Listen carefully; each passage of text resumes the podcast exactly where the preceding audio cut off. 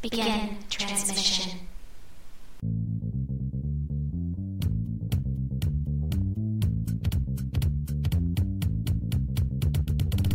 You are listening to Corellian Run Radio, your route through hyperspace to the latest news on Star Wars The Old Republic. This episode is brought to you by the Armstech Crafting Skill. What do you want to really get the job done? A buzzing sound rainbow bright glow stick? Or a man's weapon? The kind that causes hearing loss and nearly knocks you off your feet when you pull the trigger? When it's time to get busy, your blaster, handcrafted with only the finest metals, alloys, and synthetics, is your best friend. Hi, and welcome to Corellian Run Radio. I'm Kathy. And I'm Carla. This is episode number 12. We're recording Sunday night, December 12th.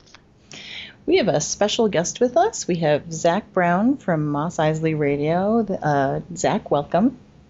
Hello, everyone. How are you guys doing? We were uh, honored to be on their podcast a few weeks ago, and so we had so much fun that we thought it'd be fun to have Zach back on. And I don't know that there are any listeners out there that haven't, if they know us, they don't know you. But why don't you go ahead and tell us a little bit about Mos Eisley Radio? Okay. Uh, well, you at least warned me ahead of time that I was going to have to talk about this, and I still didn't think of what I was going to say here. uh, we're, we're similar to, to you guys. We're a podcast that talks about Star Wars: the the Old Republic, and we've been looking forward to the re- release of this game for some time.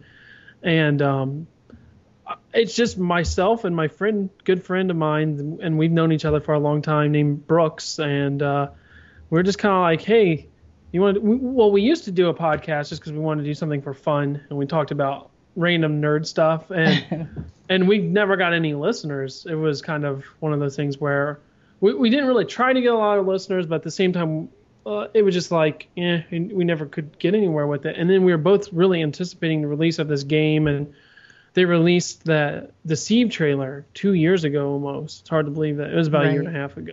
But after that, we were like, man, we should we should start a podcast that's just about the Old Republic. And he was like, I'd be down for that. And that one thing led to another, and we just started doing it. And then you know, here we are like nearly 18 months later and still doing it. And we're actually excited to see how much the community's grown in the last 18 months. To, to see podcasts like yeah, so, your guys is popping up and yeah so you guys were here pretty much at the beginning huh?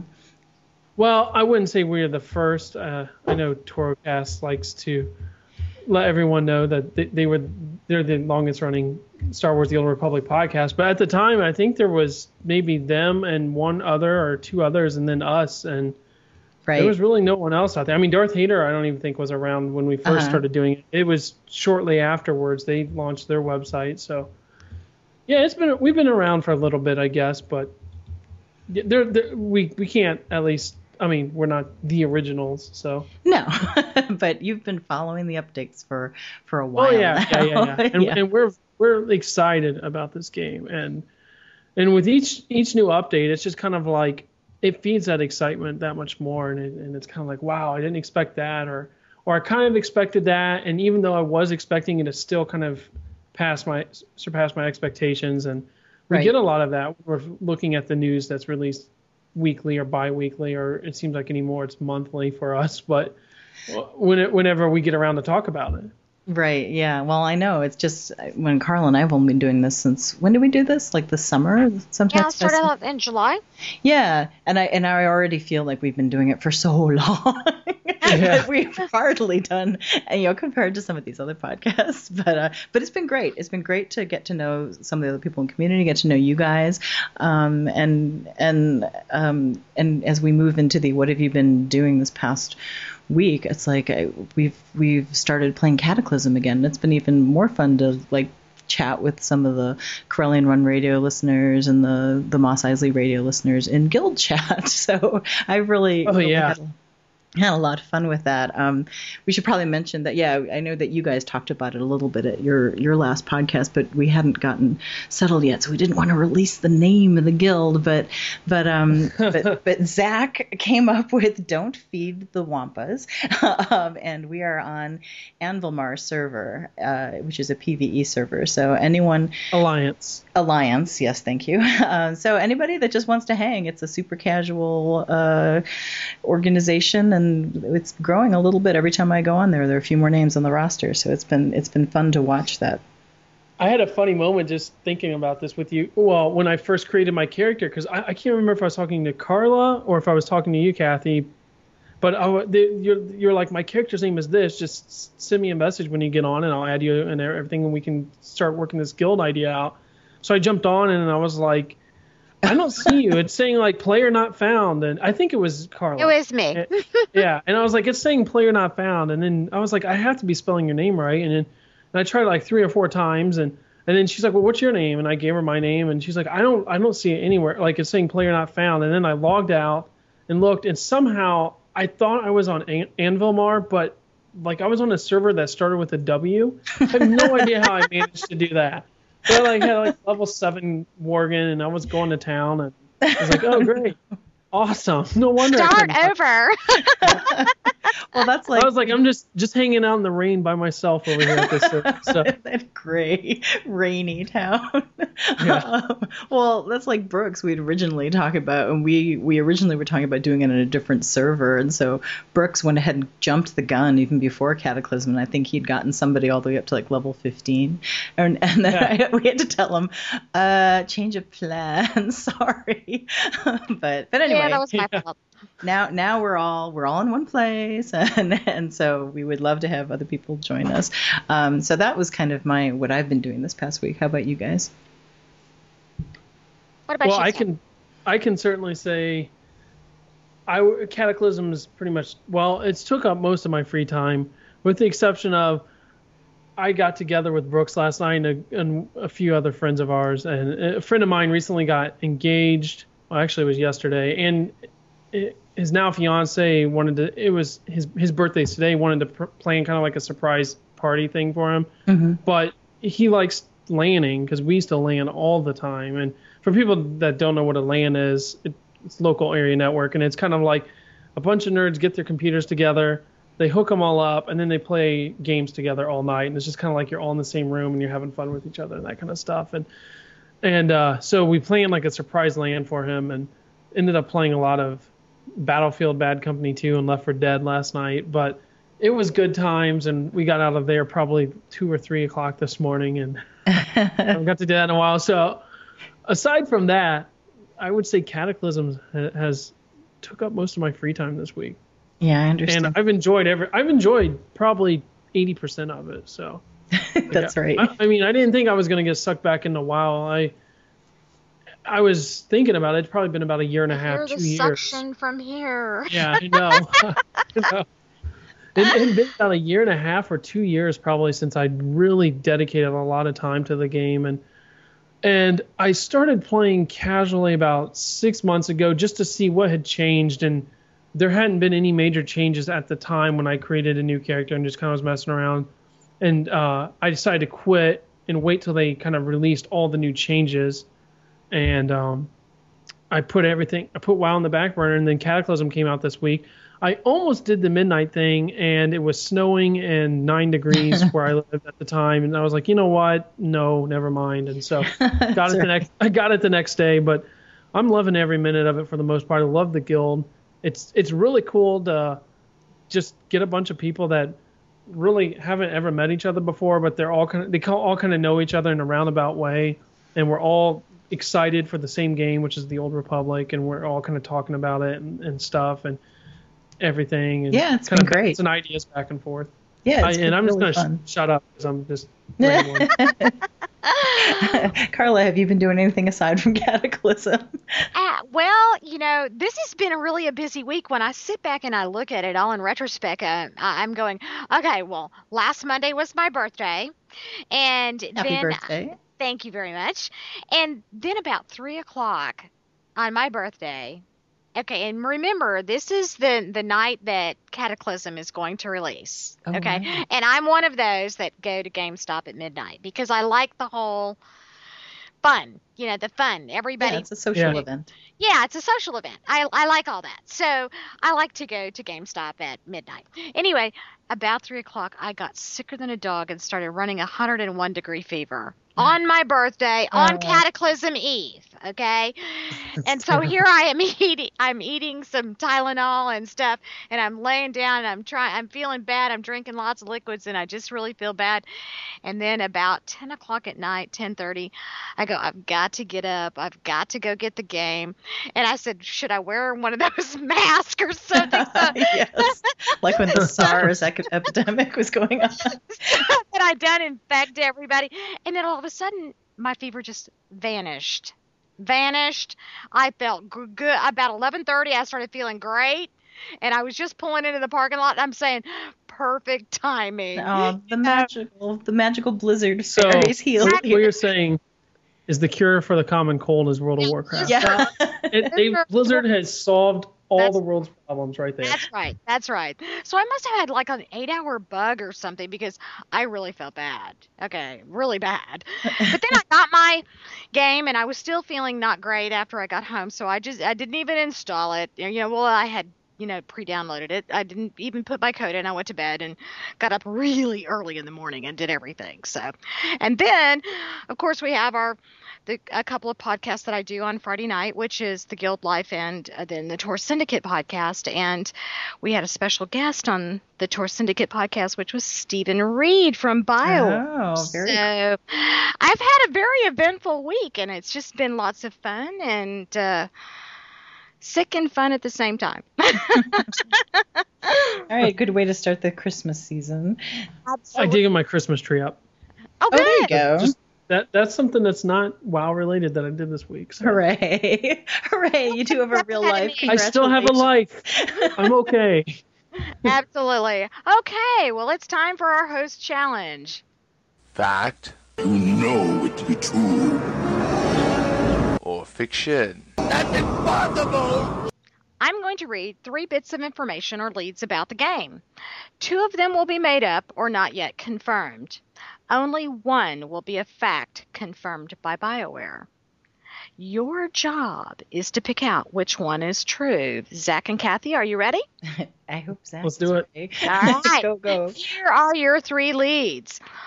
Players can issue crafting orders to up to five companions at a time. Two, each companion can have unlimited crafting task in their queue. Three, you can cancel crafting progress from anywhere if you need to, but you will lose all your materials. So, Jeez. I hope it's not three. so after hearing all three leads, which one is the confirmed fact? Okay, well, the what was that middle one? Unlimited tasks. That's not true. I feel like it's one.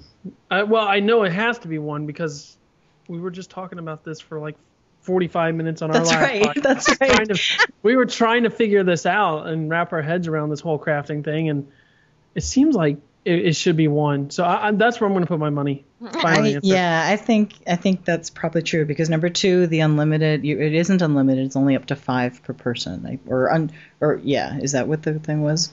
and then three, you can you can cancel any time, but you but you do get to keep your mats.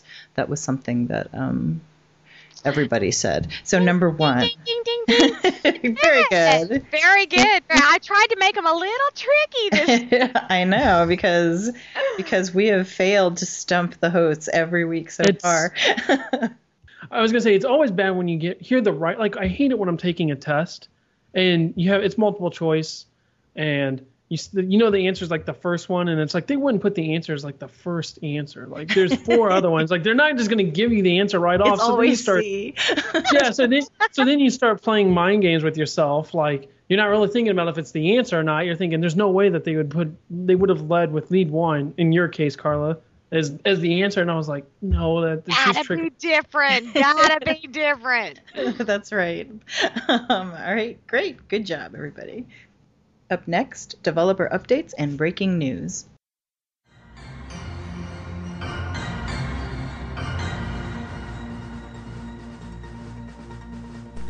From the Newsnet and beyond.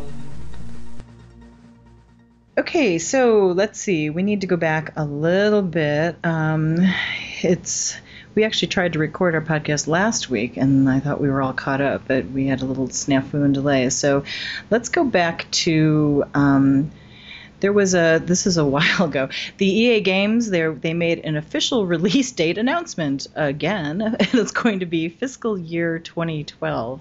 Um, uh, and the reason, and I think that it got reported a few places. I have a Gamasutra.com article uh, that we can post in the show notes. Um, the only reason it's probably worth talking about is because there were. Did you guys like see some of the the strange community responses when this was got out in the news? Oh yeah. It was really like everybody's going, "Oh my God, 2012! See, we all knew it was doom and gloom. We're not going to be out in 2011." Well, I have to admit, like when I first saw fiscal year 2012, I didn't understand the business calendar, and my first reaction was like, "What?"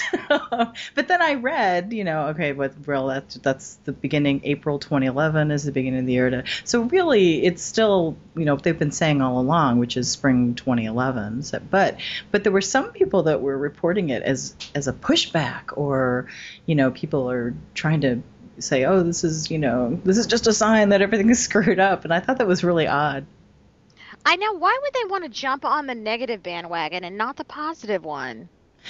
Well, the negative bandwagon. Well, way I think there's a lot of people that are just. I don't know. I feel like there there are some people out there that are just determined that this game is not going to be successful, and and there are some people out there that are determined that the game is probably going to be successful. Well, I don't know if that you can be determined that something's probably going to happen, but, Yeah. but but I would say that th- there's just probably a few bad apples, and it's true because I've discovered this recently. If you're not careful, a few bad apples can ruin the rest of them. and I'm speaking from experience because I've got a bowl of apples that are going bad. But, but what I mean what I mean by that though is is this is one of the things I, I hope community members can just like nip in the butt and just be like, you know, this is the facts. Kind of go educate yourself a little bit before you make a harsh judgment, knee jerk reaction, and and you know stay positive on it. It's nothing that's that crazy or you know I've kind of felt like the game is probably gonna. I've always kind of felt like the game is gonna be is probably a year off anyways. That that's just my personal opinion, but I'll be happy if I'm wrong. Oh no! What? As long as it's early. As So, long as like, it's early. Christmas 2011? No, no, no, no, no. That, that that's too No, long. I, I, well, I'm thinking fall, but well, I agree with you though. Spring. It's, it, I, I hope it's spring. Right. So, you know, I Damn hope- it! but- um, all right. I, well, but you know, I was. It's kind of funny because I was thinking about this the other day, and it's like this game is doomed to have this kind of a reaction, I guess you'd say, because the way the internet has changed, the way we get information, you know, in the last five years, now everything's instantaneous, and and it's almost changed just the internet users' mindset to where now they expect everything now mhm. and and I think that's why you see a lot of people probably freaking out about this because they're like, no, I want this now. Like, this doesn't make sense to me. Like, it's been in development for four years now. You, you know, it was why why isn't it ready or, or every, everything like that. And and it's just I, I feel for companies that are trying to go out and accomplish a task as daunting as this one, and at the same time know that no matter what they do, they're never going to be fast enough and they're always going to be under a microscope and it's even that much worse now than it would have been let's just say in 2000 when mm-hmm. could you imagine when bio or not bio or blizzard if they when they were creating world of warcraft if it was in like if the internet was back then how it is today how criticized they would have been and like how much people would have been up in arms over the slightest little changes or things like that and Oh yeah, because they were always changing things. They would say, "Oh, we're going to do this," and then it would be something completely different in the game. yeah You know, And I- so And I remember back 10 years ago, you didn't get your information, but maybe like once to, two, to three times a year in your favorite PC gaming magazine. And that was like the extent of the information for the most part. It, did- I mean, yeah, you could find it online, but the the world wasn't as web driven then as it is now, and therefore Right. news wasn't as instantaneous as it is now. And And so I think people just need to chill. Yeah. In a nutshell. Well, I this agree. is this is my first experience following a game before release, so it's been very it's been very interesting and been sort of fascinated with watching the community reaction. But but yeah. So anyway, they made the announcement uh, that their release date is still the release date. So that's that's our first news item. What's next, Carl? Alrighty. Well, GameStar magazine gives mixed reviews of Star Wars: The Old Republic, and Stephen Reid responds to the inaccuracies. Um, we have a link to that in our show notes. Um, Star Wars: um, The Old Republic Strategies uh, did an overview of it, and then also Stephen Reid responded um, to the forums on a thread, basically it taught you know he was correcting or really not maybe correcting but clarifying PvP and, and what has been released so far about war zones. You know, Yeah, I think that they were wasn't the the person who wrote the article. There were just some. They said things like, yeah, it said things like you will only have PvP in war zones. I think was something that was reported, uh, which is not true. And he, you know, he said that's we are going to have oth- other things.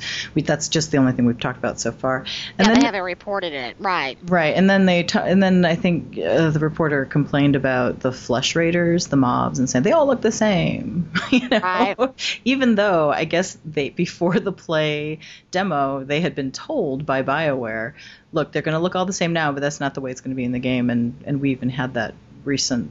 Uh, d- dev update that showed the, how different they look. So, so there was just some, you know, it's it's hard to yeah, when you have some a reporter and their article is so filled with things that are just wrong. Um, it you know it it kind of begs the question of how reliable is the source. Yeah. And and it's kind of funny because you, you don't want to send somebody to report on something that's going to be biased to one side or the other. I mean, that's why I don't think we consider ourselves a news kind of fan site that, that is Mhm. Mos Eisley Radio, just because we obviously want the game to succeed. We obviously uh, are looking forward to this game. We love Star Wars. We love MMOs, and so like our opinion is we're gonna like lean towards the the Old Republic, n- you know, 90 times out of 100 or something like that. Right. But at the same time, you, you, I, I hate it when you get these people, and I've heard this with other similar sites or re- maybe other podcasts I've listened to, and they'll have someone talk about the Old Republic, and they're just kind of like, oh, it kind of stunk because it did this and this and this, and they're like, well, do you like MMOs to begin with? And they're like, eh, not really. And it's like, well, why would you send someone that doesn't even like MMOs to go cover an MMO story when all they're going to do is just kind of like bash it? I mean, they're not going to just come out and be like, this is terrible, but they're going to have that mindset from the get go, unless if their mind is just completely changed when they demo this and like, oh, wow, there's a lot of potential here. well, right. but you want you I- want somebody who knows, who experiences, who understands the game to go Yeah. and review it, not somebody. I guess what I'm saying and where I'm getting here is I wonder if that was the case with this this reporter. Like if they, I don't understand how they could tell you, hey, the models are going to look like this in this demo. You know, that's just for right now. This is something that we fix later on down the road. This is called that's when we're polishing the game and and like why they wouldn't listen to that and include that in their story. That just doesn't make sense to me. Well, I mean, it's it goes back to the whole thing that, you know, they're giving us advanced information, and and as the game is tested, you know, they're going to be making changes and they're going to be evolving things, and they're just I'm just thankful that they're getting us information. Why are you beating them to death? Yeah, and I can tell you one thing: Bioware is going to listen to the people that, you know, calmly and bring like some sort of response in a professional manner to them. The ones that are just like, "Oh, this is the lameser. Like, I don't care about this. This is junk." They're just going to be like, "Well, good. We don't really. Well, I would hope they would just be like, we don't really want that kind of, uh, those kind of players partaking in our game to begin with. I mean, I'm sure that's not what their C or their their board is going to tell them, or EA is going to tell right. but but at the same time, like they're not going to listen to anyone that's got that kind of attitude. Now, if, I understand if there's an overwhelming complaint, they're going to listen. But Well, and and this is actually one one thing that I that I didn't like to see in like the thread where people were responding, you know, is the is the I have to say that people who are really big Tor fans, some of them can be very, very defensive. You know, I mean, mm-hmm. like, you know, there. I mean, there's got there are going to be people that don't like Tor.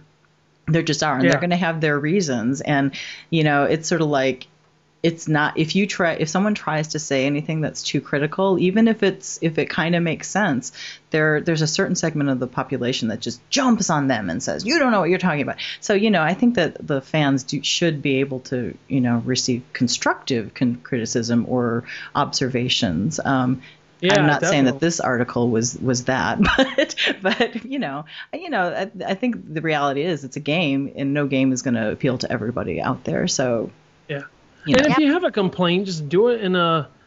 I mean, I'm on my soapbox, but just do it in a manner that's kind of like that's professional, and just say, you know what, I've observed this, and this is kind of concerning to me, and I'd like to know if there's any more information you can give me that would kind of address my concerns, or is this something that we need to wait on for a bit? And I'm sure the the devs will respond to that kind of message right, more than they will like, oh, this is the most horrible thing, horrendous thing I've ever seen, and right, right, the game is doomed. The game Yes. is doomed. It's it, you don't even reserve it, people, because it's going to be a, bu- a bust. yeah, That's and that's okay. The world is going to end in 2012 anyway.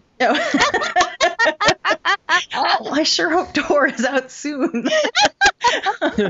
All right, okay, well, none of Is that the is that the fiscal year 2012 or Oh, all right.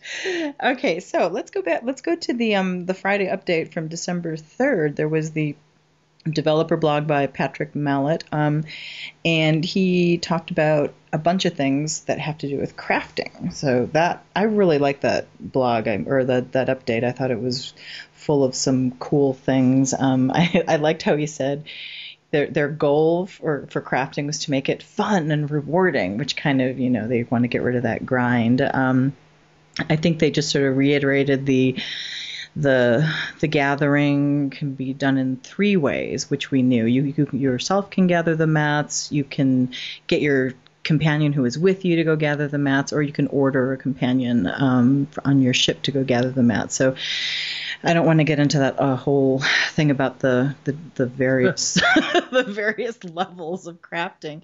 But one thing I really thought was interesting was the the affection rating and how that can change your effectiveness of or your companion's effectiveness. What did you guys think about that? I think it's really important that um, we do have something like that. I mean, I think that in order to be a master crafts person or to to have the best of the best, if I'm a you know, I make this certain gun or whatever. Um, I think that it should take your reputation with whoever is making that into play. I mean, that hence the whole point of treating your companions fairly and well and send them off and to do diplomatic things and yeah I, i'm just i think it's important I, I think that for the overall experience Well, yeah, I mean, and then just in practically speaking, they said one of the one of the things that could happen if you have a good affection rating is that your companion can complete a task in a, sh- a shorter amount of time. So, yeah, it's really important, isn't it? um, you, Well, if you're one of those. I think the the really cool thing to take away from this is is crafting and your success of crafting is not going to be necessarily based off the amount of time that you put into it. And your overall story is going to have an impact on how well you're able to craft or how well you're able to execute certain uh, crew skills, whether it be diplomacy or treasure hunting. And and so if you want to be that that person that maximizes your ability to find the best treasure out there, and I think the companion they talked about was Vette. That's going to be your companion that has a advantage to treasure hunting. Right. You're going to want to follow a storyline or make the right choices or just make the choices that's going to impress her to build a relationship with her. Because if you don't do that, then you might not get as big of a bonus or you might have more downtime because she's going to take a longer amount of time to complete a mission or something like that. So I, I this excites me because it makes the story and the choices that you make for these these stories impact like the other areas of the game. Because a lot of people when they approach an MMO, they're just like, oh, as long as I put all the time in the world into it, I'll come out on top.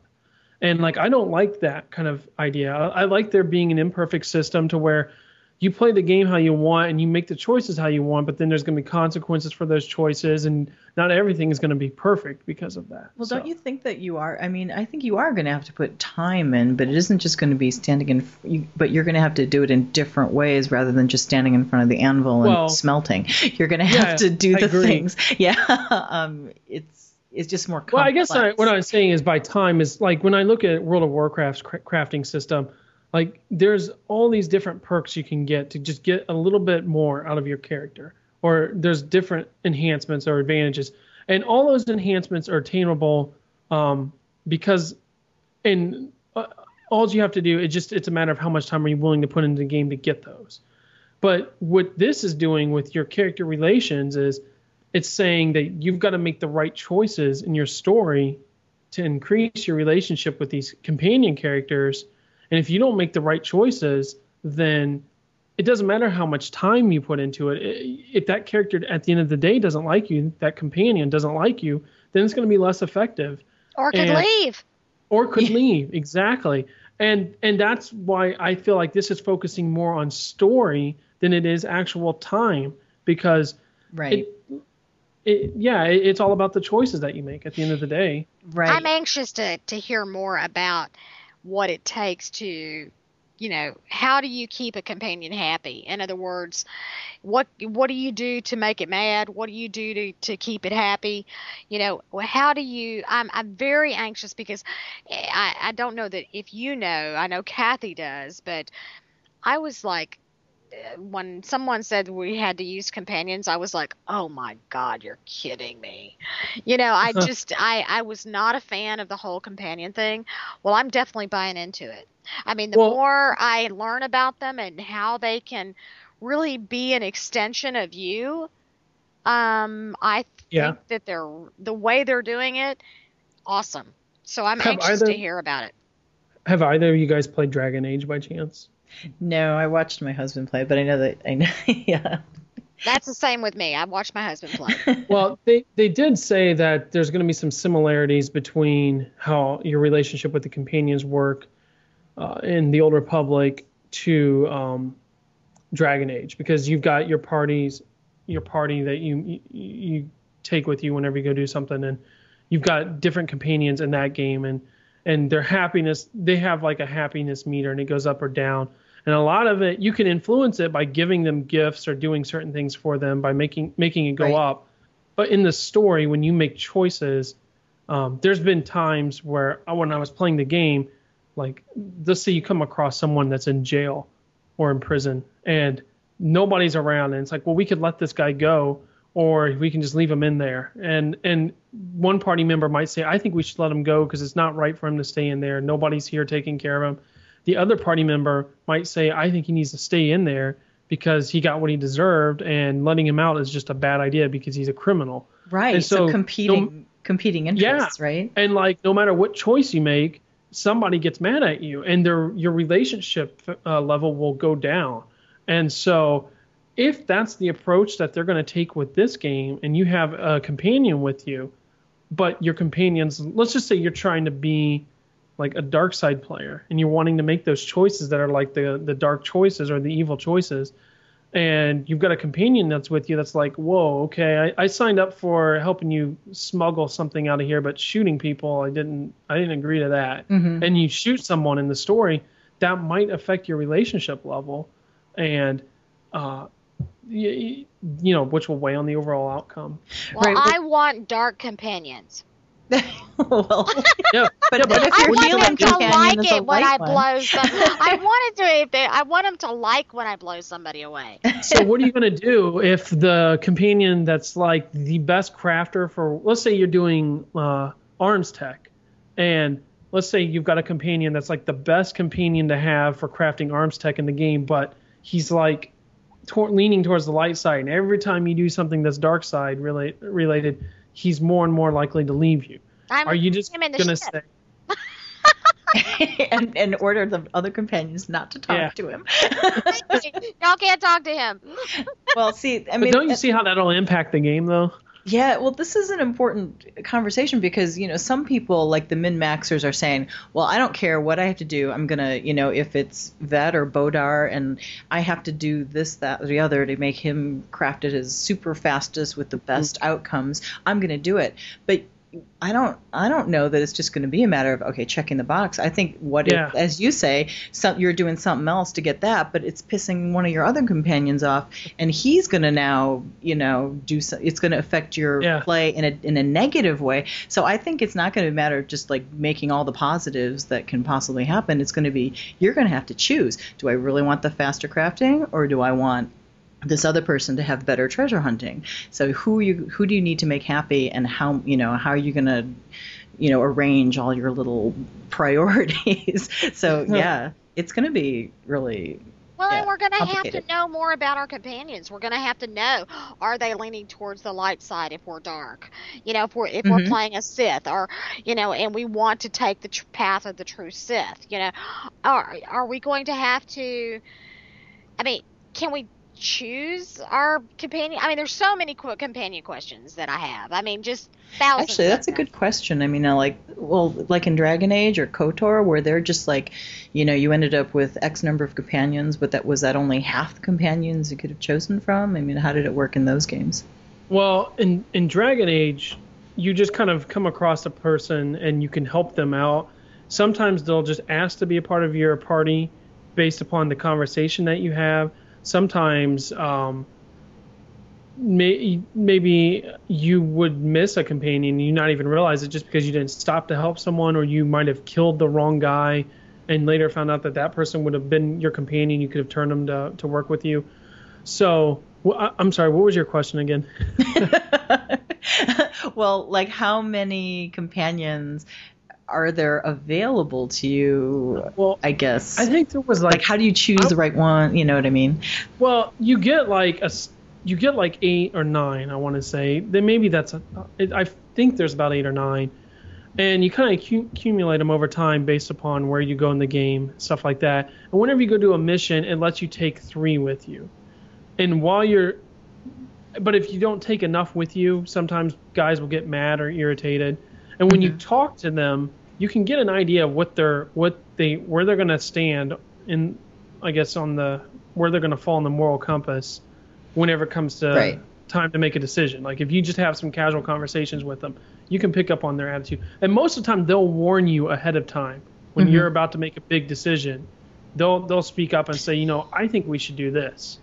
Yeah, And- I th- I'm sure you'll, you'll get that kind of thing. I think they've said that you would get a warning before anything, something dramatic or you know would happen. But I mean, think about the companions for a minute. Do you get to tell them? I mean, if you're the master, okay.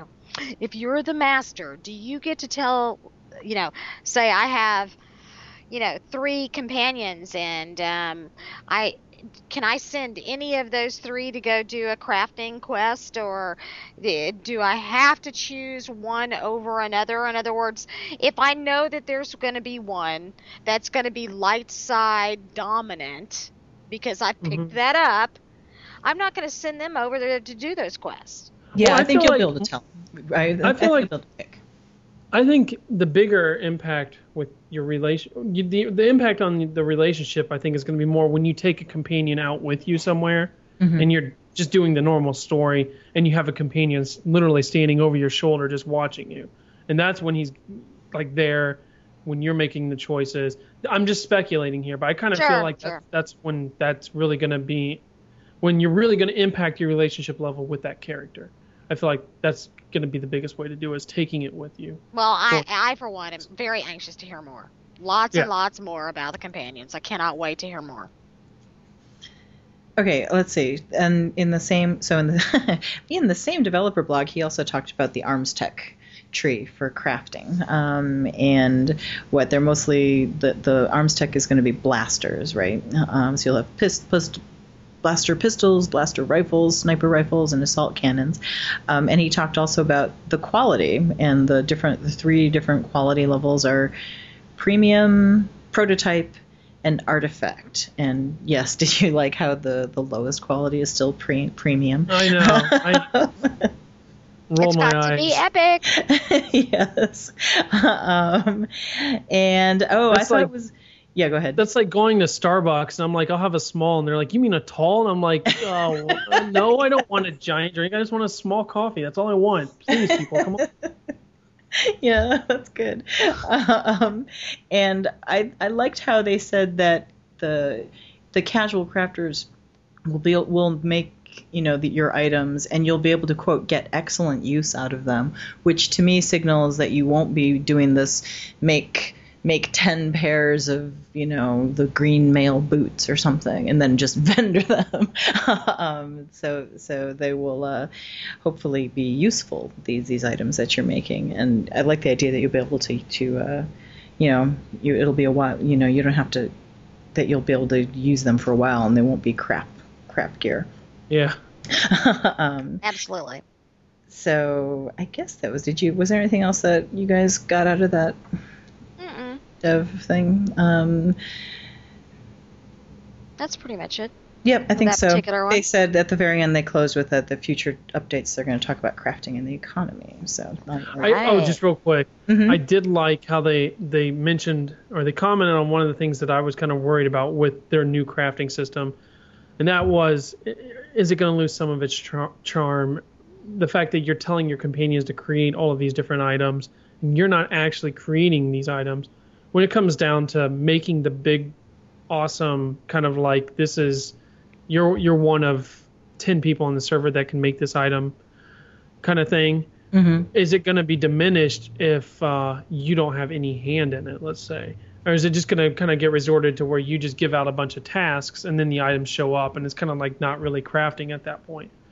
And they did come out and say in this article that you are going to have to have a hand in some of the more important items. Now, what that is, to the extent of that, I don't know, but they did talk about you might have to purchase an item made by someone else specifically, which kind of tells me that you are going to have to go out and get some of the component pieces maybe for the rest for you to give the order to create this item.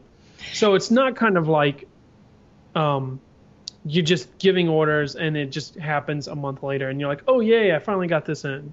Right. It isn't like yeah, ordering it online or something. Yeah. um, yeah, I think that people will, you know, I think it's just kind of thinking of approaching it from a slightly different perspective, but I think it's you're still going to feel like you're actively involved in the process. So I, you know, and actually there's there was the uh, there was an official forums poll and about what do you think of the crew skill system and and when I looked at the last, it's like 93% positive. So you know, I think people, despite the fact that some people have had reservations, which you know it's okay, we don't know enough, and you know there are probably going to be things about the system that I don't like, even though I'm oh, that my reaction right now is very positive. But um, but you know, it's it's good to see that most people are liking what they're seeing. Absolutely. Well, and then that brings us to an article that Darth Hater wrote. Um, they reported that monthly subscriptions have been confirmed by EA's Eric Brown, who is the CFO, um, at the UBS 38th Annual Media and Communications Conference. Um, also, Tor will be available for digital download. We will have a link to that in our show notes um, over over back over at Darth Hater, so you can read that article. But um, and I think they also have a link in their article to the actual presentation that Eric Brown did, which is about 40 minutes long. So I thought that was really interesting. I was excited to know that monthly subscriptions. I mean, I am not a big fan of those microtransactions. So I'm excited to see that they're going to have a subscription base. And I like the fact that it's going to have a digital download. I mean, I, even Yeah. though I usually get the collector's edition, um, I like that for the fact that, you know, a lot of people want to order things electronically. They don't want to waste the paper and box. Yeah, I do. I like and I like not having to go out. but I don't know. It'll be interesting to see what this collector's edition is because I, if there's something very cool, then then I might want the actual box in my hand. Um, I was also happy to see the monthly subscription just because that's the the structure that I'm really comfortable with, like the flat rate. You know, I, I think they'll still probably have some kind of microtransactions, but um, uh, well, and it'll be interesting. I mean, do you think they'll have? Do you think you got, there will be different levels maybe of of monthly subscription, the way some games have done? Maybe. I'm hoping that it's just a monthly subscription. And then if you want anything extra added onto it, even though I was a communist last podcast or socialist, I'm not sure which one, and said that you know everybody should pay a dollar more um, Oh, so for that we can the all have app, those yeah. applications. Um, you know, I really you know don't mind paying a dollar more myself to have that application or whatever, and or if I want to have a special mount or whatever and I you know I like it being everybody's paying the same thing. The multi-level subscriptions are just very confusing for me and it, I don't I'm that's not something I feel very comfortable. Well, if you talk about multi-level subscriptions, kind of like how Blizzard or uh, I think NC Soft kind of does it, to where you have a standard flat monthly rate, and then if you buy it over like a six, six-month um, time card, which is kind of like the Oh, monthly got- rate minus two or three dollars or- or something like that, to where you save a little bit of money. Um, I don't have any issue with that kind of. Oh yeah, but I was thinking more of like what they're doing in EverQuest. You know, with EverQuest 2, they've gone to the free to play uh, free to pay play model, and in the free to pl- play model, there are several levels of subscription. Like you could go pay X amount of dollars and maybe only be able to play three characters and have four bank slots and you know I, and I'm speaking Yeah. just I'm just Well- picking random numbers so please don't hate me. There was something that really intrigued me that um, Champions Online did when it came out. And I always said if BioWare did something like this, I would probably go ahead and make the plunge for this. And I know when Champions launched, they had your standard monthly rates, but then they had like a $200 lifetime subscription. And oh, I basically, wouldn't mind that either. and you basically paid two hundred dollars, and you got you never had to pay it again. Now I know you there's a big well, what what if I don't like the game? Uh, and I think I don't remember how theirs initially was set up. I think you had a certain amount of time, which that kind of seemed like a sucker's game, but like you had so uh, like maybe a month to decide if you were going to get it, or maybe less than that. Had a month, maybe you just had the initial month for free and you had to determine within the next pay period if you were going to do this or not. But but like i would probably be willing to do that with this game You pay you know that that kind of money up front because if it's something like world of warcraft is and it's a game that, that five years from now i'm still playing it and i'm still looking forward to the next expansion and things like that. And you do the math i mean $200 is pocket change compared to what it would cost you to pay $15 a month for you know Yeah, fifteen or twenty dollars a month, you know, depending upon what they just set their their rate Ooh, at. I'm not And- going to encourage the 20, but No, but I'm just saying that it, we don't know what it's going to be. no, So- I know. And see, Lotro did the same thing. Uh, you know, Lord of the, uh, the Rings Online, they had a, I think, um, you could pay a lifetime fee of 200, 250 bucks, something like that, and Yeah. play it from now on. So, um, yeah, I'm all, I'm Right. a big fan of that. Yeah, and I, I, you know, gamers, MMO gamers, are definitely willing to consider that kind of thing. Um, I'm curious to see whether BioWare might try some of this tiered stuff, more like what you're talking about, Carla, where you know you get less game for a, a smaller amount per month, just to try to draw in, you know, uh, people who have never done an MMO. And I think there is a large segment of the of the gaming population that are coming because of KOTOR and BioWare and and Star Wars in general. So, I, yeah, I don't I don't know if they'll be tempted to try something a little more like of a hybrid.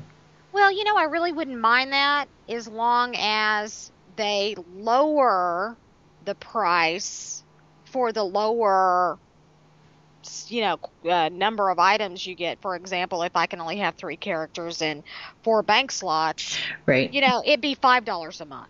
Right. You Okay, start with the fifteen dollars a month is the premium one, and you get Right, everything, right, um, and then go I- down from there. Exactly, exactly. In other words, I don't want it to them to start at fifteen dollars and go up. You know, Yeah. Yeah. So, that's just too much. all right. Well, we will see. Okay. The next thing was, um, oh, Eric Brown at that same conference said that uh, he just made a little comment about uh, how he doesn't think Tor needs to get subscribers in the millions, um, you know, the way Blizzard has, because they are planning to make money by being in the game for you know I think he used the figure 10 years so um, I, I, think he's just speaking to the the people who are who are you know the gloom and doomers who are saying Tor is going to fail if it doesn't get you know 8 million subscribers within the first week. um, so it's, you know, and I think that was pretty much, you know, there's a, just speaking to those people, I don't, I don't know. Obviously, I'm sure they would love to get millions. I don't know. I with eight, don't we have like 800,000 people on the forums, like, uh, who and have signed up? And that's just touching the, the, the, yeah, the tip of the iceberg. I, I don't think that, that there are as many people on the forums because it is not close to release because a release date hasn't been announced. I mean, I think we're just barely touching the number of people that this could evolve to. Well, oh, I definitely have a lot of friends that are excited about the game. I was talking about how we land last night, and everyone was kind of standing around talking about games we're looking forward to and stuff. And everyone that I was with was talking about how they were at least going to try it. Uh, the, there was a group of people that was just gun ho excited there was a group of people that was like, well, I'm going to try it at least and see where it goes from goes from there. And I feel like there's got to be a, a, large handful, well, a large amount of people that are aware of the game that are, are willing to try it. And as long as Bioware captures their attention with it, you know, they'll stick with it. And those people are not going to create a forum account. I just don't see. I was going to say, how many of those people had forum accounts already? Yeah. Yeah, I mean that's how I see it is that those those casual people that are they're aware of it. They're going to try it. They're looking at it, but they're really not going to put a lot of effort into it. Other than that, uh, they're you know they're they're so you're when you're saying 800,000 registered form users, well, I don't know how many of those are like spam accounts or something like that. Well, yeah, obviously there's gonna be some double, um, but but that's still a lot, you know. Yeah. um, however, however many are actual accounts. Yeah. So I think it only goes up from there. So I, I would I would actually be surprised to be fewer than a million subscribers yeah. for Tor, you know, early on. Um, but yeah, so that was in there was that was Eurogamer.net. It was re- reporting that uh, article, and uh, they also had a trailer parody, Carla. I think that you were going to just talk about. Well, actually, I don't know what to say about it because I I thought it was real. no, not by the end. at the end, at the end, I you know I got I finally got it. I was just like, is this real? I mean, well, because was... it first I first of all I didn't recognize who this person was at all. You know, it didn't look like anybody I'd seen before or heard it heard about before.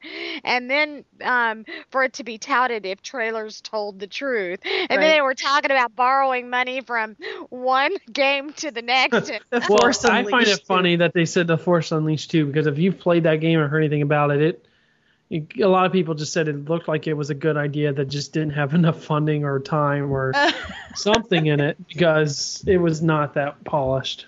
wow. Oh wow. So well. Right. Yeah. So that was anyway. That's Eurogamer.net, and then they um yeah, I like when they go. So when they said, "Well, we were gonna make this game," and then we were like, "This is a lot of work," so we decided Yeah. to make two trailers instead.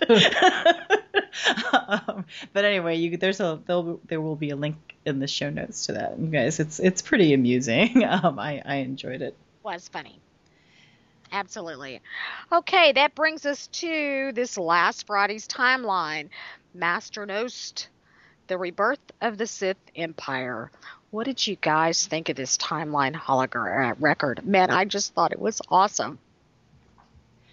Yeah, I always I always like the timelines, um, especially since lore is not my strong suit. Even but um, but every time you know I always find that when I when I rewatch them and try to take notes that I end up having to like look keep looking things up because like what was that great hyperspace war again and but uh, but you know that's good because I feel like I'm getting a better grounding.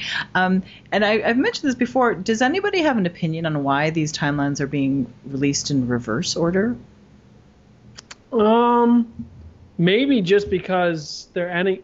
I have no idea. I'm just speculating, but maybe it's because the stuff closer to the actual uh, date of Tor is more likely going to be in the game where they're going to have reference to it. And the further away you get, probably the less likely it is. So like it might be harder for them to start way, way, way, way further off because they don't even know if they're going to get that far into the game. So they might have just been, let's go with the stuff we know it's going to be in the game and slowly keep going backwards. Because I mean, oh, they, okay. you know, like time permitting, they might.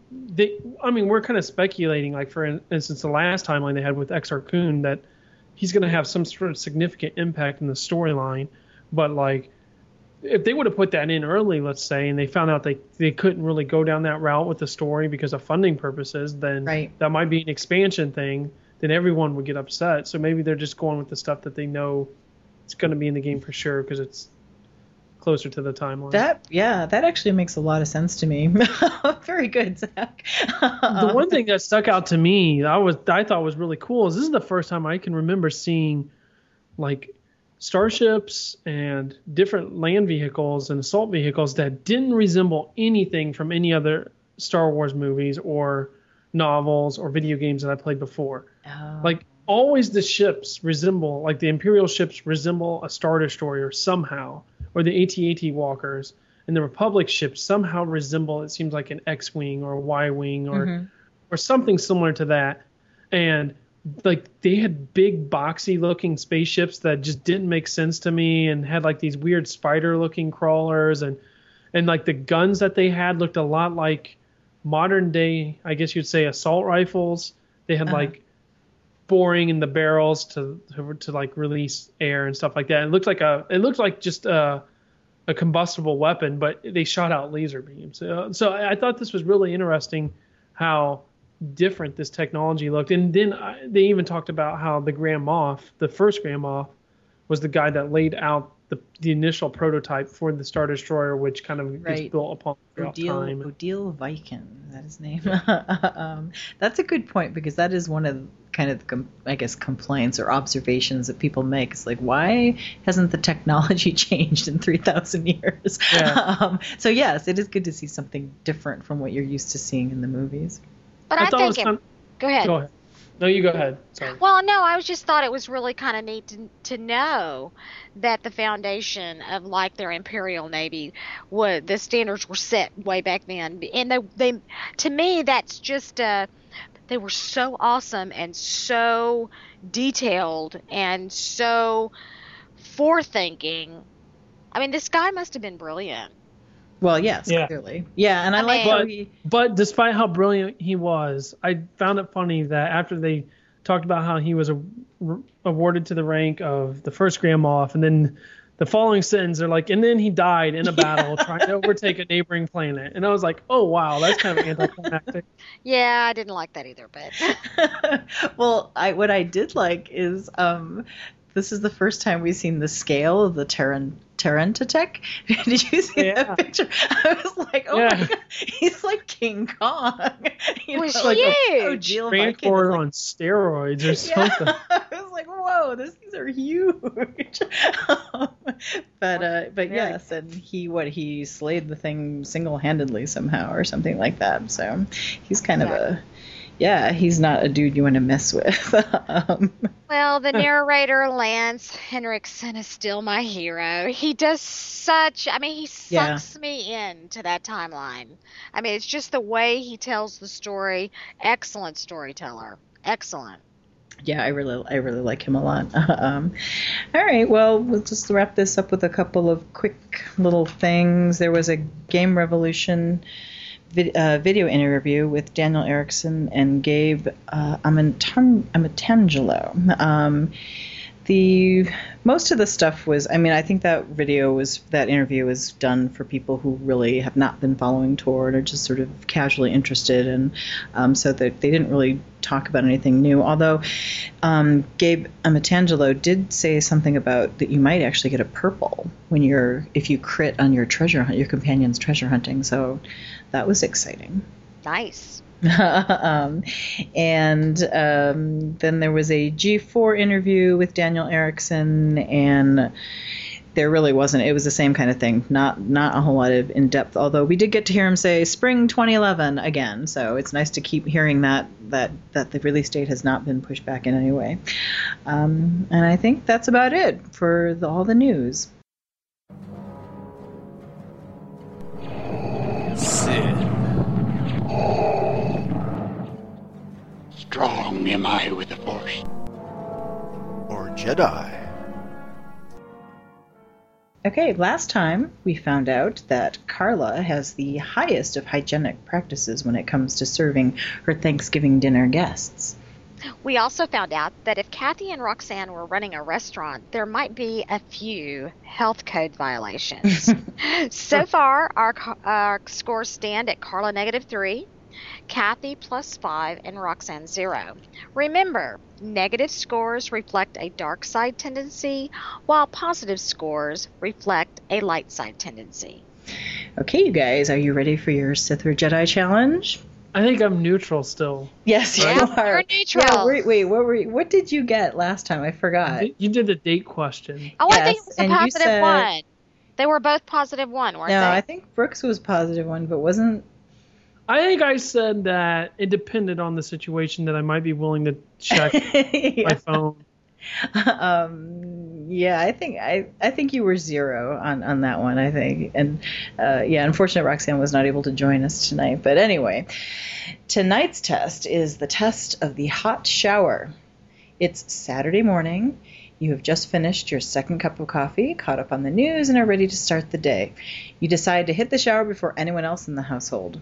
Once there, what do you do? One, be as quick as possible, mindful that the hot water heater isn't very big and you don't want to steal all the hot water. Number two, take a standard 10 minute shower using medium hot water. Or three, take a shower, shampoo twice, shave, and then just stand under the running water and go ah, until the water starts to turn tepid. Okay, Carla, what kind of shower taker are you? Oh, honey, I'm, three's got my name written all over it. I hate that person. No, I mean absolutely because if if I'm up early and I'm the one that's hitting it first, if you snooze, you lose, baby. Literally. um, okay, well, that would get you a negative one. You have chosen the dark side. Hey, you were smart enough to grab the towel first and enjoy one of life's little luxuries.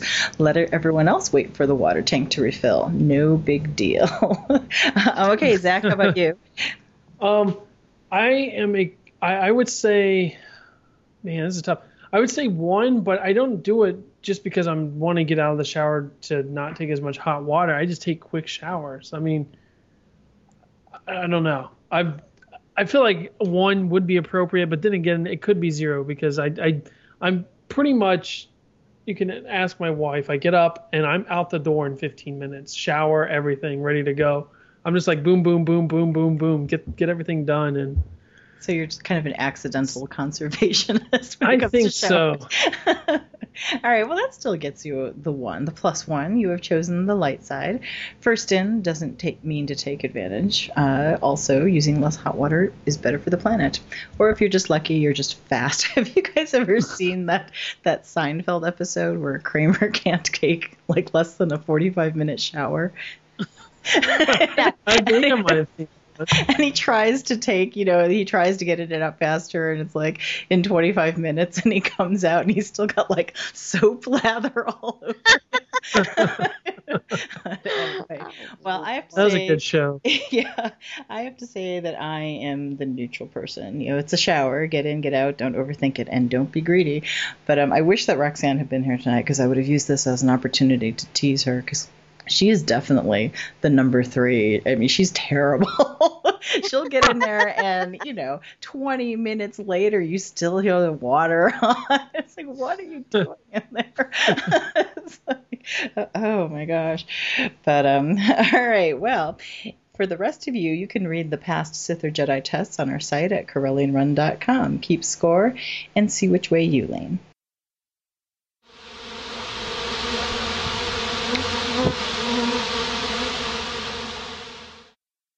All right, that sound means it's time for our community buzz segment where we find out what the fans are talking about.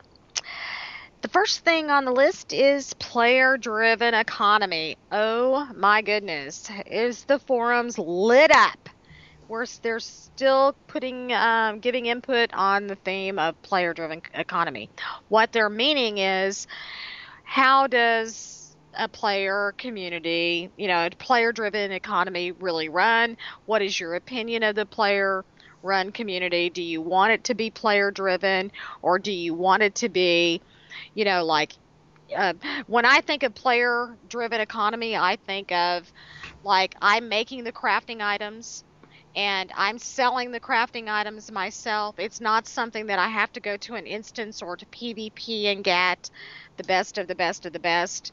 I'm selling you the best of the best of the best. And there's been, you know, points about, oh, that's going to increase the you know the Chinese gold farmers because everybody's going to be buying gold. And what are your thoughts, everybody? Well, I guess so. Yeah, I you know uh, my WoW is probably my biggest MMO experience, and I know that that's not a player-driven economy. Which, so let's define that for people. Is it is this is how I understand it? It means that the best gear comes from the players, not from like raid drops or PvP. Is that is to that would me, that be kind of my a opinion would be that a player-driven economy would be one that it is driven by strictly things that the players can Produce. find in the game, make in the game, right? produce and sell themselves, not something that they went to a raid to get or went to PvP to get or whatever. So is that like the same thing as saying, well, a crafting-based economy? Is that Yes. okay? Um, so yeah, I think there are a lot of there's a lot of there are a lot of people in the official forums that are really rooting for this uh, to have the player-driven economy, um, and um, and I guess I I like that idea a lot.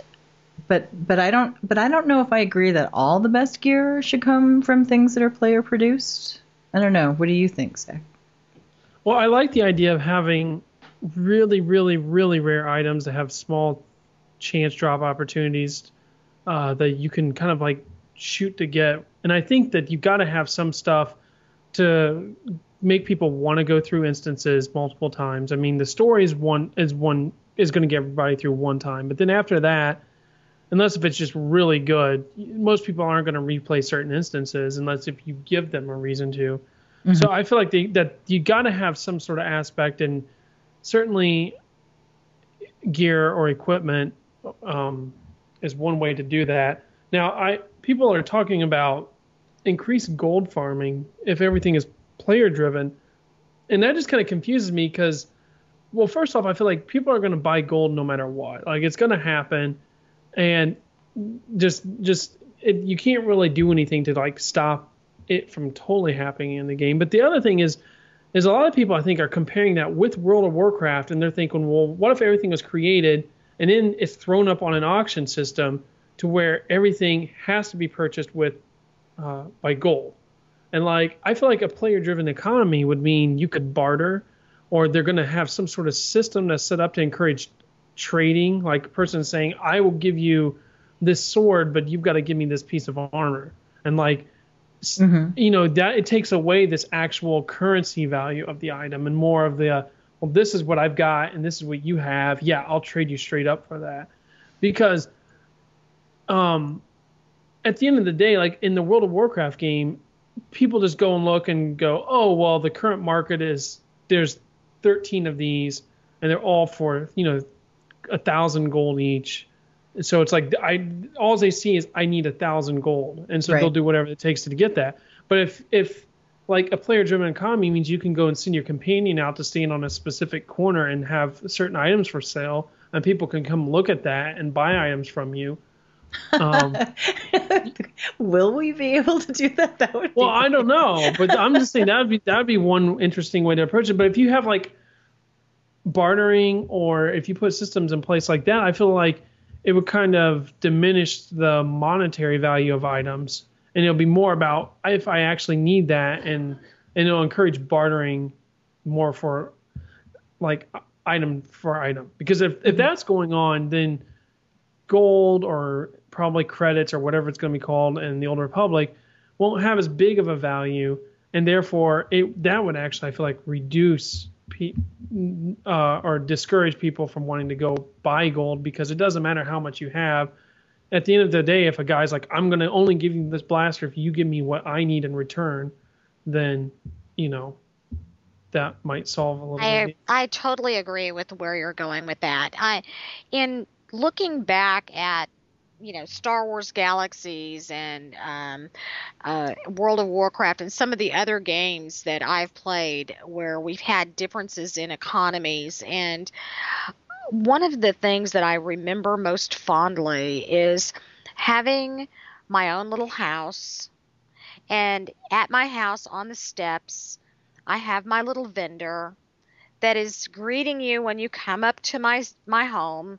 And it is a vendor there that has the hard my hard-earned labor of love whatever craft i'm doing and offers to sell you those on my own little vendor. I mean to me i enjoyed that because i'm telling the vendor what to do. I mean that still goes into the whole epic thing. But it also um yeah you know i should be able to trade with someone because you should be able to leave a message and say, hey, you've got this really nice blaster that you've made. I have this really nice piece of armor. You know, would you like to make a, you know, would you like to barter? Would you like to trade? I mean, as long as there's some sort of messaging communication system, I think that that is awesome. Because I, and, and I do think that crafted items should be some of the best things you can get in the game. Maybe not the only mm-hmm. maybe not the only things you can get in the game, but it should be amongst the top 2% of what it, you it, can get in the game. I completely agree. It drives me nuts in World of Warcraft when I'll spend literally 20, 30 hours trying to get the materials for certain items and go days craft like forging the type of bars that I need because there's like a cooldown on how many times how often you can you know smelt one of these types of bars. And and I finally get the mats to make that item. And then I look at it and I'm like wow there's like stuff in the entry. There's like early early early early teardrops or epic drops off 10 main instances in World of Warcraft that is just as good or maybe even better than this item that took me mm-hmm. all this time to create. And that's really discouraging. Like that that exact scenario happened to me where I, I made this mace in when Wrath of the Lich King came out, and literally the next day after making the mace, I was with a in an instance with people, and an item dropped, and nobody yep. needed it, and I got it by default, and I'm like, you have got to be kidding me! Like I just put all that time into something, and then yep. and and and it was not that good of an item. Mm-hmm. It, I mean, it really wasn't because I knew I was just doing 10 man content, and I knew like when I got into the 25 man and the the harder instances that I was going to get really good items, and it's really discouraging when you've got items that you can craft and they're just not that good compared to the. Uh, crafters were secondary. Crafters yeah. were insignificant in that, you know, and, and I don't mean to cheapen anybody's craft in World of Warcraft, but I'm just saying there's nothing that can be crafted that I have seen so far, unless they've changed it in Cataclysm, that could be crafted that was better than what you could get by running uh, a heroic 10 man or a heroic 25 man. Mm-hmm. I think that the items that you could get from crafting that were useful were not were kind of like on the way to end game useful. Exactly. But they would be replaced by the end game items. They definitely would be. And to they me, that's not what I want to see. I want to see crafters elevated to the point of being crafting gods. You know, yeah, I yeah. think I think it'd be nice to have a much more balanced scenario where some some thing the best things are from raids and some of the best things are from crafters. Well, and they can easily do stuff where they make items drop in, in flashpoints to where you know you have to go do these flashpoints to get these items like you might have to go do a specific flashpoint that's on a star destroyer or some sort of ship just to get a chance to get these power cells that might allow you to build exactly. Ex- oh, thank you. That is exactly how I was thinking that it, you know to get re- certain recipes or a component or mm-hmm. a crystal or something that's vital that would keep us going back to that instance or flashpoint, but yet it not be equipment, it not be Yeah. some better gear there. I mean, granted, I still think that they should have good gear drops there, because let that be the stepping stone Mhm. to Yeah, I agree. Because yeah, I agree, and it, and there's nothing more rewarding than a guild or a player. Uh, most of the time, a player that obtains these special items in other games has to have help from friends. But to to be able to say, I mean, I, I'm going to go back to World of Warcraft just because it's what I've got the most time in. But like, it's really cool when you've got someone that is able to finally get the Thunder Fury, or um, wait, I think the Thunder. th- There was the the Hand of Ragnaros, which I forget what it was called, but you had to like. There, there were shards that would have to drop off certain bosses, and then you have to combine them after you got these things, and then, and then you got this orange, which is like a legendary hammer, and it was just kind of. It was really cool to be a yeah, a and it was of- like yeah, it was like a almost like you had to have a guild to help you create the item. Yeah. Um, yeah, and see that would make guilds more viable. I mean, be, and people would want to stay in guilds and not guild hop to for achievements and this, that, and the other because you were all working together and and forming relationships even closer. I mean, guilds have always been very important, but I just think that if you've got a crafter that just learned, you know, their their companion just found this super epic, you know, blaster recipe, and it, you know they're one of ten on the server that that got it. You know, you're gonna want that person to be happy. And you're going to be proud that that person's in your guild, and you're going to advertise for that person. So you're going to be feeding them material to make that. So because nine times out of ten, as a crafter in a guild, you're going to be helping your guild out too.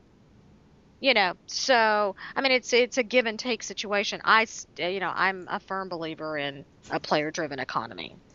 So one of the in the threads, one of the things that people said could be a danger is they talked about how in Star Wars Galaxies you would have uh, some guilds that would control the market, you know, effectively sort of Walmarting everyone else out of business. um, so how you know how do you how do you fight against something like that though if it's a like a really How could heavily they do that in this game?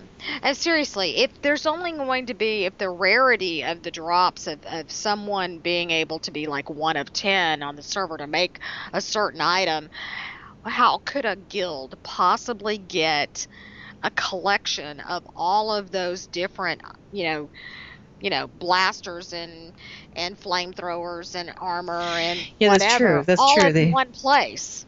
Yeah, you're right. I mean, they talk about because we know that no, they're going to be the, they're going for the variety of the different kinds of um, crafted items. So it would that would yeah that would effectively kill hopefully yeah, the it would it would nip something. it in the butt because it wouldn't be like one person could be that person that has ten different things that's in the top ten percent. Mhm. You see what I'm saying? In other words, it's not going to be limited.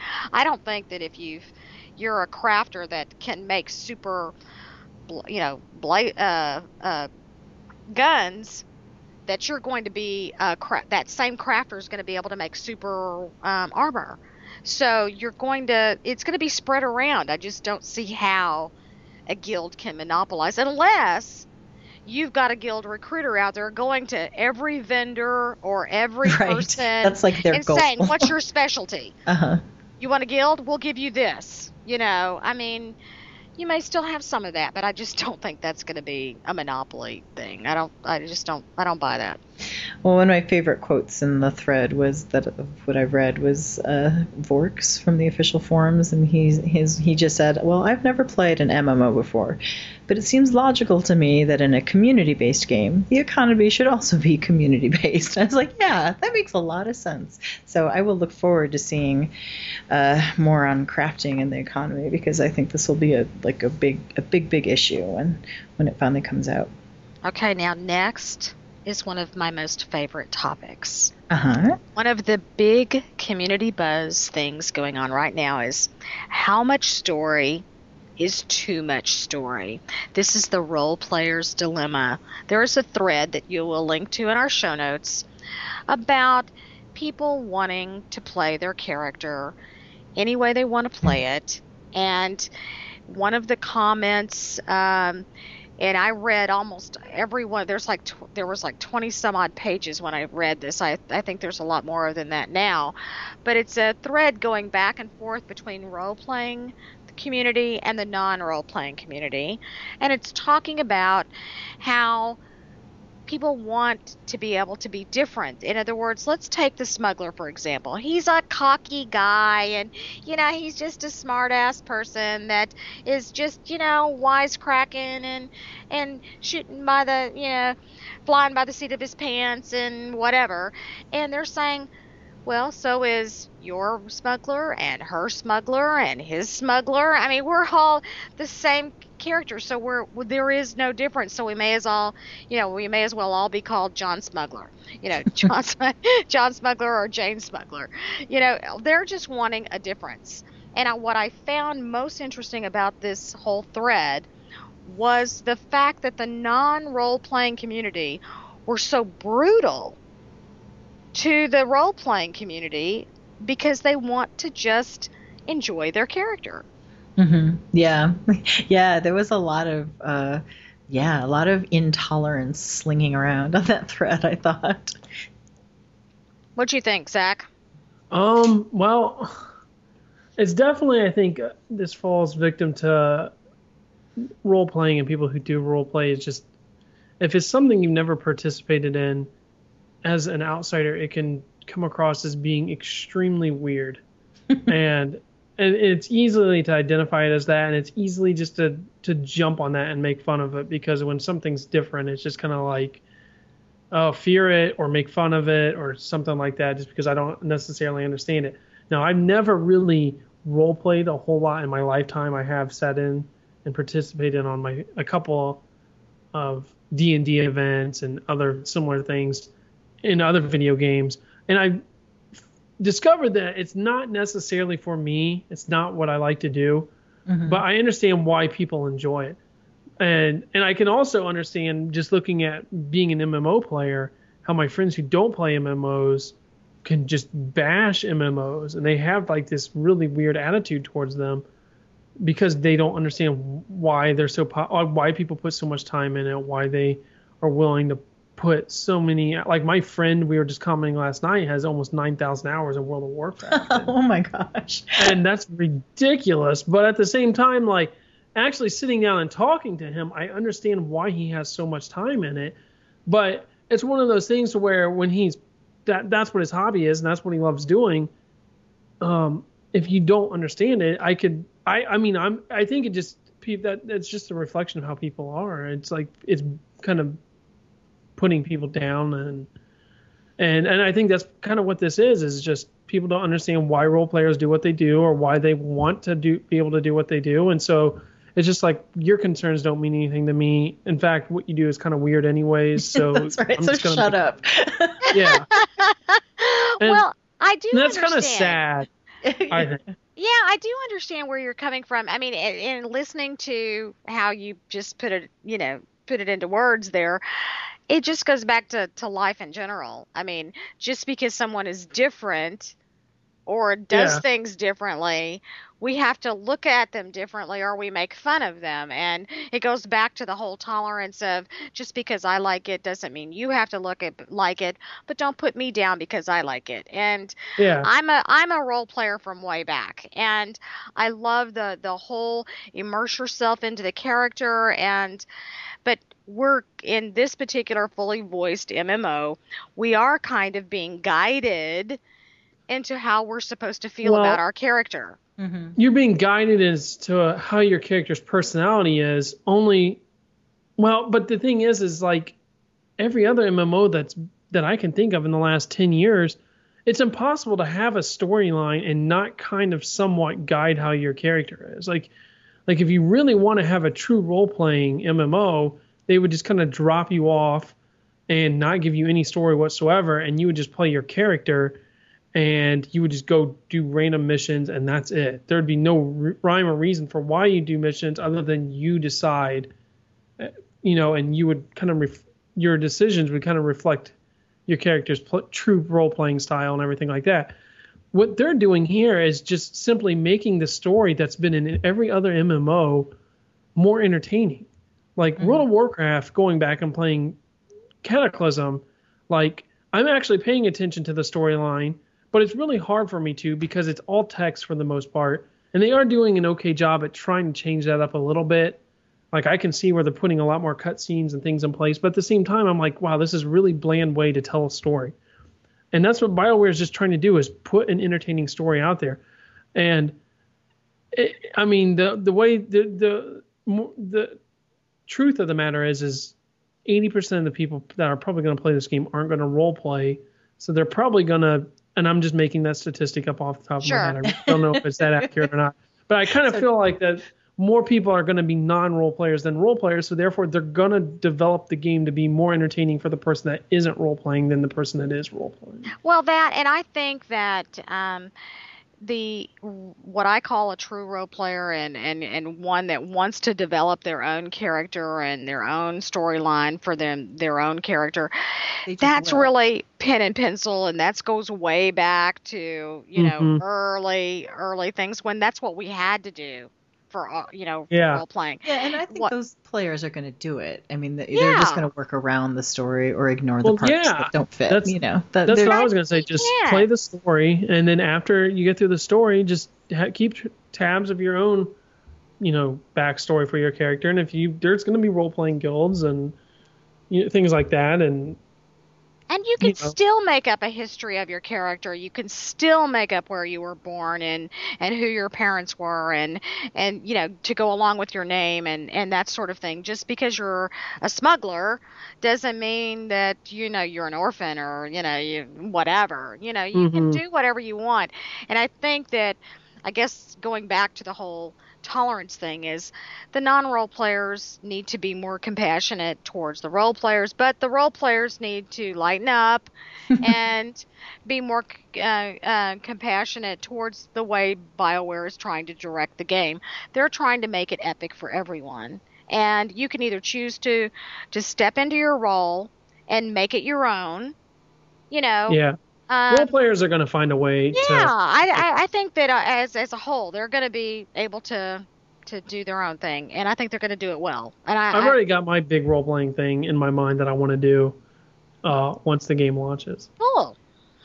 All right. Well, that brings us to our final um community buzz thing, and I wasn't going to ask you because I didn't know if you wanted to say it. I didn't want to cut you off. Did you want to tell us what it was, Zach? Uh, is is what I don't see. What's the final? I thought on my Oh, notes. I'm I'm talking about your story. Story. I cut you off. Did you want to tell us what your Oh. story is, oh, or do you well, want to save it? I'm gonna save it. I'll, I'll, Sure. I'll tell you guys off air. Oh, okay. oh, Well, that's what kind of what I gathered, but I then I thought, oops, did I cut him off? Did he want to share that?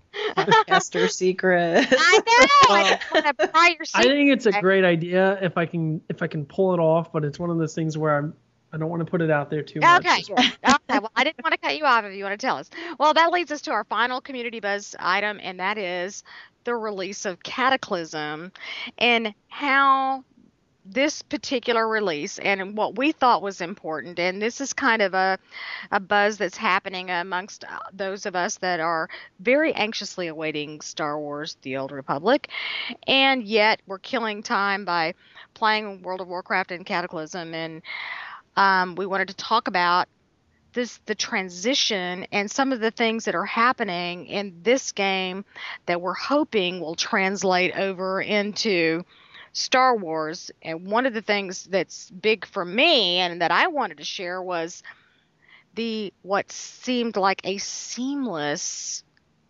um, load of you know um, the way that they did their patches over the course of you know six weeks you know eight weeks or whatever that led up to the release date of this expansion to ease the burden of everybody hitting the downloading you know the uh, download thing of uh, server and it taking forever to get your game patched and everything. It was seamless. I did not i pre-downloaded everything and had everything downloaded um, before i entered my code hmm to Yep. start the game. And when the day when it the date came and I could actually go play, all I had to do was enter my code and start playing. And there was nothing to download. I didn't even have Yeah. video download. I mean, nice. that's Yeah, did you have? I had no login issues whatsoever, and it was just great and very smooth from the first minute of play. What I liked was that how Blizzard anticipated the issues that they had run into in the last couple of patches was number one, we overloaded the um, uh, update servers, you know, to update or patch the game. They they resolved that issue or minimized it to almost nothing. Then they also anticipated the server load on people logging into their website to try to get their game code um, entered into the to the game. So what they did, I understand. I even though I did not um, log in and get uh, put my code in at midnight or you know when the game was actually going live. Um, they said that there was a little bit of a lag or bog to get your code entered in. But what Blizzard jumped on that, and what they did is they shut down all the functions, all the forums, and all the other functions temporarily, just so, to handle people logging into their account to add the code. Oh, and wow. when you went to worldofwarcraft.com, instead of seeing um, their forums that knew how you could go to their news page or their account or whatever, the first thing you saw was the big Cataclysm uh, logo that said, "Have you purchased Cataclysm? Do you?" And a big button in the middle of the page that says, "Enter your code here." And you press the button, and it took you straight to log into your account, and you put your code in, and boom, it was done.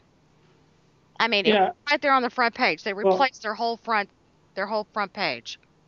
I think another step, another thing that Blizzard did that was that was pretty cool and uh, was kind of take talking about what you're talking about with the the whole entering in your code, but taking it a step further is actually allowing the game to be digitally downloaded Mhm. um, and not having to go get a purchase copy through the store because I had an account that was pretty much upgraded and ready to go prior and I think this is probably what helped ease some of the burden too is the fact that there was so many digital download purchases that people that had already upgraded their account and they could do that. They you know I don't, I don't know when they allowed you to do like pre-order the digital download but if you've already got that account set up and ready to go um, until they actually turn the stuff on you know you won't be able to access it but you already have the whole process of registering everything kind of taken out or not, knocked out of the way and so that also i think takes away some of the burden of everyone trying to enter in their codes at the same time because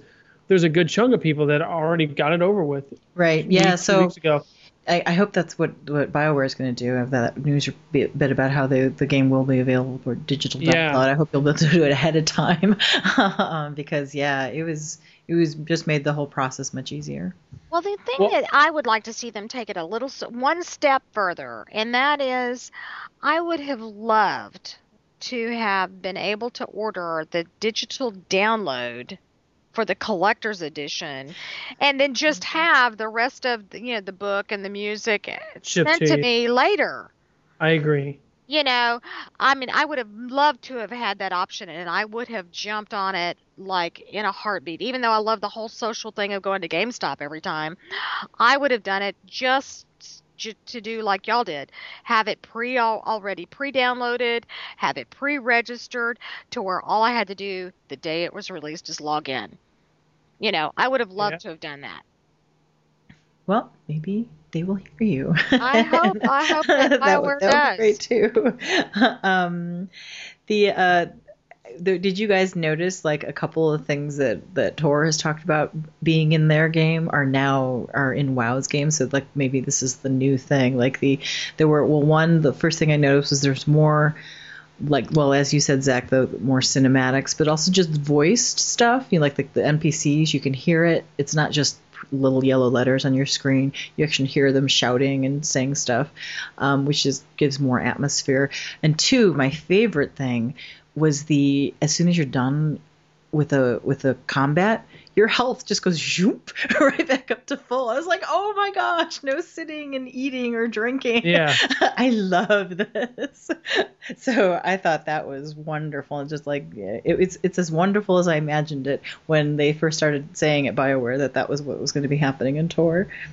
I like that. And what about the part of, of the instant quest where you walk over a, an area and an NPC says, you know, uh, sends you a quest immediately? Oh, you're in this area, and boom, here's a quest. Um, I had that happen in an instance in Cataclysm just the you know two days ago. Um, you would be you would accept a quest to go there, and then once you killed the first person, you could be walking down the hallways going to the next or the next cavern or whatever, and there's just this little exclamation point laying in the middle of the street, you know, the uh, cavern way, and you walk over it, and boom, you've got an you've got a quest given to you. Right, right. You know, yeah. so it's good I mean, when it works because I was doing the Dead Mines, which has been redone, and they had the character that would give you a quest, and then he gave you like an earpiece that he would talk to you, and when you completed the quest, you could turn it in, but it was broken, and we had to run all the Oh, way back no. to the beginning of the instance just to get the next part of the quest. And so I was like, I, I knew what they were trying to do, and they've talked about. Uh, BioWare's talked about this for a while, especially with the Imperial Agent being able to use like a holocron to to, to turn in your Right. quests, right? yeah, turn in your quests and stuff and get new quests. So I have a feeling I had a feeling that's what they were trying to accomplish. And then I was playing in Redridge today and they had like a gnome recorder. And like once I got that, I could turn in the quest from there and then they would give me a new quest over that and and just keep going on with certain chains. Now it wasn't like that with all the quests, but but that's nothing that's new. I mean, City of Heroes did that a long time ago. That once you started a chain, somebody would give you a cell phone, and you could just keep calling the person up on your cell phone and turning the quest in. Mhm. And It's just WoW didn't do it. That's all. Yeah. WoW didn't do all these will. different things that we're talking about, you know. So I mean, this sim- cinematics is the first thing. I had to start a war again just so that I could see that whole new area and see how it went. And I loved the whole, you know, gothic scene or whatever. But what I, I loved noticed, it too. what it was most predominant to me was the amount of cutscenes and cinematics in such a short number of levels. I'd never seen that in the game before, and I've been playing this game on six years. Now, does that continue outside the world? The when you get back to the regular world within that's been revamped, are there as many cutscenes or that type I of thing? I haven't noticed them as predominantly, but mm-hmm. I there noticed are the major ones in red. Well, I've yeah. noticed two major ones. Okay, so they so you can kind of expect them to pop up. Yeah, well, m- yeah, maybe. I know they've redone everything, but there was a major one in Westfall, and there was a major one in Redridge yeah, as okay. well. Well, that's really cool. I'm looking forward to seeing those. um, I should say it wasn't major like like the the cutscene as w- when you're playing a Worgen where it's got everyone you know pretty much holding the line inside the church and and it's the cutscene where it kind of shows your character transforming into the Worgen. It's nothing of that quality, but there are other cutscenes. It's like in the game that I've, I've noticed that are pretty big at climactic story points Right. and stuff. Yeah, that's pretty cool. well, it's been fun to uh, just dabble in that game again. You know, while we're waiting for other bigger things that are coming out. um, and and yeah, and it's and it's been really great just to see you guys in the game. You know, which is Oh yeah, and you yeah, know, it's been a lot of fun. and I ran into I think what is it Echodar is who is like a friend of yours in Brooks. I Yeah, and he was like really helpful to me for, in terms of like pod, technical podcasting questions. I was like, what is the difference between VBR and CBR or whatever? And you know, he was wonderful. I was like, oh, he actually is- when oh i'm sorry I didn't go mean to ahead, go off. ahead. i was going to say that podcast i was telling you about that brooks and i used to do Uh-huh. a long time ago and nobody listened to it he was actually one of the people that did it along with us at the time so- Okay, he mentioned that he had done a podcast with with you guys, I guess. So so yeah, that's been the great thing about Cataclysm for me also is just to I feel like we're starting our Tor community a little early, and you know maybe that'll transfer to the next game. It'll it'll be talking nice. about community just real quick there's a person in our guild and, and i was talking the other day and he's like yeah, I, I hear you and Brooks are from Indiana. I was like, yeah, and he's like, that's that's cool. He's like, I've got some aunts and uncles that live in Indiana as well, and I was like, oh really? He's like, yeah. He's like, they live in some town called Noblesville. I was like, you're kidding? That's where I live. Yeah, oh, I was there. he's I saw oh, that. yeah, and I thought that was funny. It's just like Small world. yeah, yeah, really yeah. You just get to know a little bit more about about the other players, and yeah, it's it's it's fun. It's been a, a nice experience. Does that wrap it up for us in terms of our I think so. okay, well, I think we're heading to the end of our podcast then. We'd like to thank our sponsor, Guild Launch, which is the place to go for full featured Guild website hosting. You can check them out at guildlaunch.com. And you can contact us through our website, corellianrun.com. We have forums, which which is act- actually a great place to go right now if you're at all interested in playing Cataclysm with us, because there's a thread there um, that will help you with in terms of names of toons and blah blah blah. So go check that out. I'll have a, we'll have a link in our notes, um, and then you can also follow us on Twitter and Facebook. And you can leave us a voice message by clicking our Google Voice button that's right there on our website or call 281 766 4511. We would really love to play your message on our podcast. You can subscribe to us on iTunes and Zune. And we would like to thank B Biz. He left us a, a very nice, constructive feedback on iTunes. Thank you very much. And we'd also like to thank Hey Barn for writing us a really nice note um, about enjoying the podcast. Thank you very much. And and thank you to Zach for joining us today. It's been really great to have you on. Oh, it's You're been a lot of fun. our I'm glad we were able to finally. to make it work. yeah. I thought it was like a bad omen or something. there for a Yeah, we, we After spent, the last time yeah. We, spent have like had some hour or something technical difficulties. Oh my yes, gosh, it yes, was yes. terrible. And Zach just hung in there with us for like over an hour trying to figure out if it was going to work, and and then it didn't. so It's so all right. and then he came happens. back again tonight, and we thought we were going to have that whole thing happen again, but we finally got our our act together. So Absolutely. so thank you again. It's been really really fun. It's we'll have to have you and Brooks both on Thank you. another time. Well, that wraps it up for us here at Corellian Run Radio. Thanks for tuning in. We'll see you again in a couple of weeks. Until next time, I'm Carla. And I'm Kathy. May the force be with you. And may your treasure hunters always crit purple. You've been listening to Corellian Run Radio, a Star Wars The Old Republic podcast. Tune in next time to hear Kathy say, Your first companion is working on crafting a blaster cannon made from precious alloys and metals he collected on a four hour gathering mission. He will complete the blaster in one hour. In 15 minutes, your second companion is due to return from persuading a local government official to allow you to complete important trading quests. Upon her return to the ship, she will immediately begin her three queued up 10 minute tasks to complete parts for the sniper rifle your guildmate has ordered. Those parts will be ready for your third companion to craft the rifle by the time he returns from his treasure hunting mission in 30 minutes. Meanwhile, your fourth companion has been hard at work making new sets of dual pistols at 20 minutes each for you and your fifth companion, who was out with you investigating a suspicious package being delivered to Nar Shaddaa. Now that the fifth companion is back with you on the ship, you will assign three gathering tasks and two crafting tasks that will keep her busy when you log off for the night. Here's the question with all the crafting, all the gathering, all the diplomatic missions and treasure hunting, how long will it take to get the hot one in bed? End transmission.